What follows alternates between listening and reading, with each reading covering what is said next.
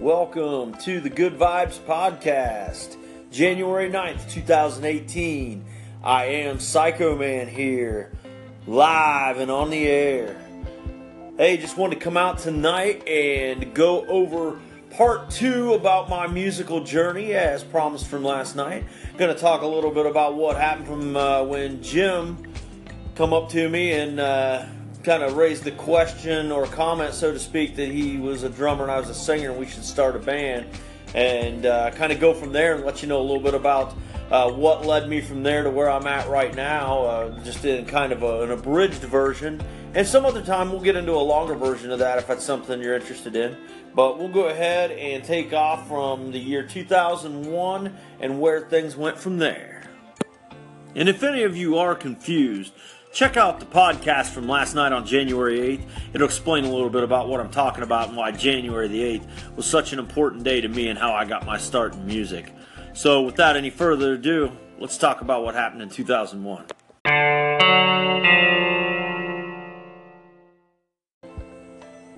So, there I was. It was about three years to the day from the first time I sang, sometime in January in 2001. I'm not exactly sure what day it was then, but it was really close around the same time, almost exactly three years later from the day that I got dared to go up and sing. As I was saying in the previous podcast, a good friend of mine named Jim Osborne came running around the corner. Little short, furry dude, looked kind of like Jerry Garcia. Contagious smile, contagious laugh. One of the nicest guys I ever met in my life. And again, he said, Man, you're a pretty good singer after hearing me sing when he snuck around the corner and caught me. I was like, oh, well, thanks, Jim. He's like, well, I'm a drummer. I was like, well, great. Maybe we ought to start a band. Jim laughed and got a big, excited look on his face and said, well, we already have a band. We're looking for a singer. You want to try out? I was really, really honored that someone asked me if I want to be a part of their band. Guess I just didn't have that quite that level of belief even though I had had tremendous success as a karaoke singer. Being in a band was a whole different ballgame for me. So I was like, sure, what do I need to do? He said, stop by at 6 o'clock tonight. He gave me the address. He said, be there. We'll give you a tryout, see what we think. So that night I rode on over to the address he gave me and went in. I met some of the most fantastic human beings I'd ever met in my life. Guy named Lawrence, guy named Bob, man, great people. And I said, great. You know, what, what are we doing? What do you guys want to do? And they said, well, let's try this out. And they played some songs and they were originals and I didn't recognize them. Come to find out, they were a Christian rock band. Now, I've never claimed to be a non believer and I'm also not extremely religious, but I do have a lot of faith. So I wasn't so sure about singing in a Christian rock band because I was thinking more like hymns and things like that. And I wanted to sing something more up tempo, not that there's anything against that. So I said, Well, do you play anything worldly that we might know? And they said, Well, sure, we're not prudes. So they fired up Led Zeppelin's Whole Lotta Love. I sang, I sang the song just exactly as it sang on the album. And wow, right after the song was over, they looked at me, and just like the movie Rockstar, even before that movie was out, or maybe it was around the time that was out, I'm not sure, but it was just like that movie if you've ever seen it. They looked at me and they said, Hey, you want the gig? I was like, Oh my gosh, where are we going with this? This is going to be so cool. I happily accepted. It was so cool an idea to be in a band. And I said, Well, when do you want me to come back? They gave me the date, practice started hitting and we took off right there.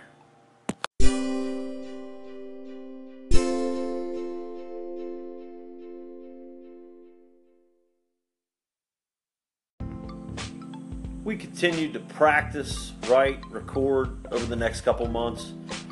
Then it was time to think of a band name. Man, you want to talk about a challenge? We wanted to make sure we were original. So we decided to start exploring some options. We decided, hey, H E Y. Heaven expects you. Then we decided to try H A Y. Heaven awaits you. Then we tried bittersweet. Then we tried, gosh, man, we must have tried five, ten other names. Couldn't find anything that wasn't in a band registry. Again, we just wanted to be original. So I was like joking, eh, Let's call ourselves Everything's Taken. We put that in, and wouldn't you know it, Everything's Taken was taken. We finally settled on a band name, Riding High. We thought it was kind of cool. Almost sounded like he was riding motorcycles and stuff, and you were up in the air. I don't know. Sounds pretty weird, but I liked it. So then, March 11th, 2001 was my birthday, actually. We did our first show together. We did it in a YMCA in Circleville, Ohio. There was nothing but brick walls. The feedback was terrible. The reverb was god awful. But I'm going to tell you something, man. Wow, we smoked it though. We played so tight. We played nothing but originals. The, play, the place went just absolutely nuts. Couldn't believe how cool it was. And as you'd know it, people liked us. And we did a lot of really cool things for a short period of time. But then I had some things going on in my life, and I had to back away for a little bit. I love those guys to death. I still do. It wasn't until several years later that I ran back into Lawrence. I still haven't seen Bob to this day, and Jimmy passed away about 10 years ago from cancer. So I always miss him. I miss Bob too. But I still talk to Lawrence from time to time. He was our guitar player. But you'll hear a little bit more about him soon. I then took a couple months off, got some things together in my personal life, and then I was approached by a band that I watched at this bar. They're called False Image. Played a lot of like early and late 90s rock sounds. You know, everything from like a Creed, Staind, Nirvana, stuff like that, Pearl Jam, everything that you could hear from 1990 to the year 2000. And they heard me singing one night at karaoke in the same bar when they weren't playing as a band there. And they asked me, hey man, want to come try out? I was like, sure. This was cool because they were right around the corner from my house. Went over there, sang a couple songs. Wouldn't you know it? Got the gig. Man, we went out and did a couple shows at this real dive bar. It was called the Ivy Lounge in Lancaster, Ohio. Anybody ever knows that, they'll probably remember it. Man, we had some great, great shows. But what I come to find out, though, and it's no disrespect to the guys, they just were in a different place in their life than I was. I was already a father, had a lot of things going on, had a career. These guys like to drink. They were, you know, older teenagers, young 20s. Man, they, they were rowdy. Good dudes, but just wasn't a good fit for my life. After a few short shows and a recording, I went ahead and told them it might be a good idea to find a new singer. Sorry to leave you like that, but I just don't think it's a good match, and I didn't see any real long term benefit there. But then, something real cool happened. I took a little time off, kept singing my karaoke when I could, did that off and on through 2002. And then in 2003, after I'd met with my wife and started dating her, then a band come along. The game kept being upped by the band. They were called Fetish. They were out of Nelsonville, Ohio. Man, things really started taking off from that point.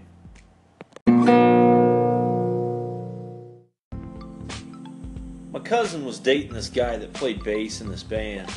And she said, Man, they're looking for a singer. You ought to go check this out. I was like, all right, I'll go check them out. So they invited me over once we met, and I jammed with them a little bit. And they said, yeah, man, we like you. You want to sing with us? I was like, absolutely. They were playing a lot of top 40 rock, some pop, but mostly rock songs at the time. I thought it was cool. I dug it. And man, they were actually pretty popular. They could really pack a place, even with their old singer. So then they unveiled me as their new singer. Man, we played a night in Nelsonville, Ohio.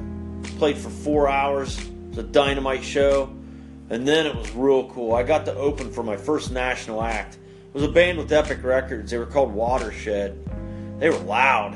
I remember them being so loud, even I couldn't hardly stand to be in there. Really cool guys and a great band, but wow, they were loud. But, anyways, I got to open up for my first national act crowd was hot. It was at a place called Mickey's in Lancaster. Man, was it fun. After two shows, went to go back for practice.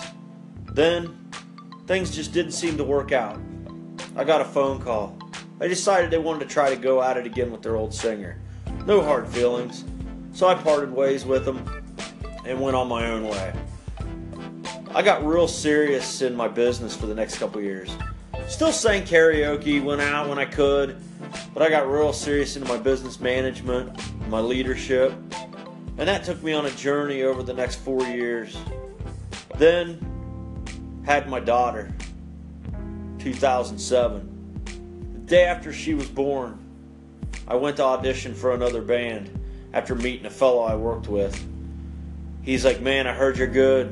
I really want you to come sing with my band. Well, I'll come check it out, I said. Told my wife, Eh, we'll just see what happens. And man, this was the start of something even new. For the next two years, I played in this band. They were called Body Shot. We played really, really hard rock and metal tunes Metallica, Judas Priest, stuff like that. Oh, wow, it was powerful, man. I was really afraid when I first started singing because, as much as I had sang, I had never done anything really that high off the charts. You know, doing stuff like Van Halen. Led Zeppelin might have been the hardest thing I had ever done. But man, we were doing really, really difficult things. But I'll tell you what, as soon as we started, we took off. We were booking shows all over Columbus, Ohio. It was really cool. We never did any originals, but we did all these awesome covers, and the people loved us. After about two years, it just kind of fizzled out. I loved Tommy, the guitar player. I loved Aaron, he was my drummer. Had a couple different bass players during the time. Steve. Steve was great, man. I liked Steve a lot. And then and then there was Sean as well, who also played bass with us. Those guys were all fantastic. And then I also had a reunion with Lawrence as well. Played with him on the side with a band called Rewind. We did a lot of old classic tunes, did stuff like the Beatles, and uh, stuff like that. It was really cool. We did some shows, got to play the Circleville Pumpkin Show front of several thousand people. Man, it was awesome.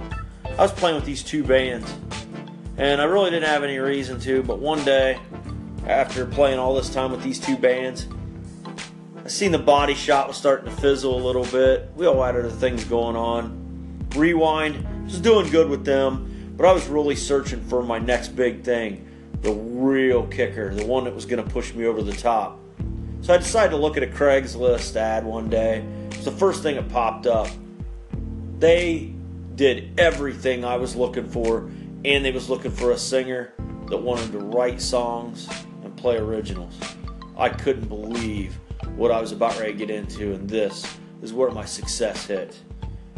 They were a band out of Pataskala, Ohio. They were called Scrap Gold.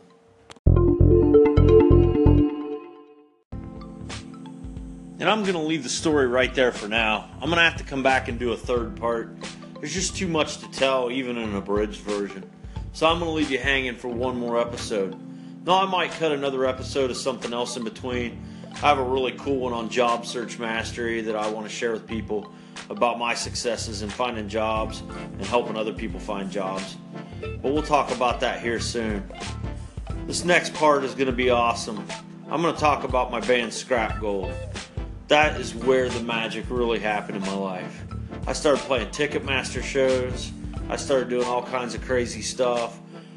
Played in Battle of the Bands for Rock on the Range in Columbus, Ohio. Man, it was awesome. I can't wait to tell you about all that, but you're going to have to hold on until the next episode.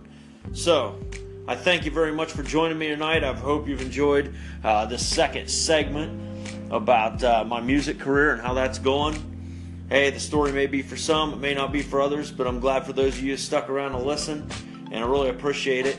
If you got any questions about anything, definitely give a call in, or if you just want to drop a line and say hi, I appreciate that as well. So I'll be back tomorrow to talk a little bit more about that, and uh, we'll finish this uh, interesting story about from A to Z how I got into my music business and how it led me through 20 years of awesome, awesome experiences. So I thank you again very much for tonight on January 9th, 2018. This has been the Good Vibes Podcast, and this is the Psycho Man, and I am out.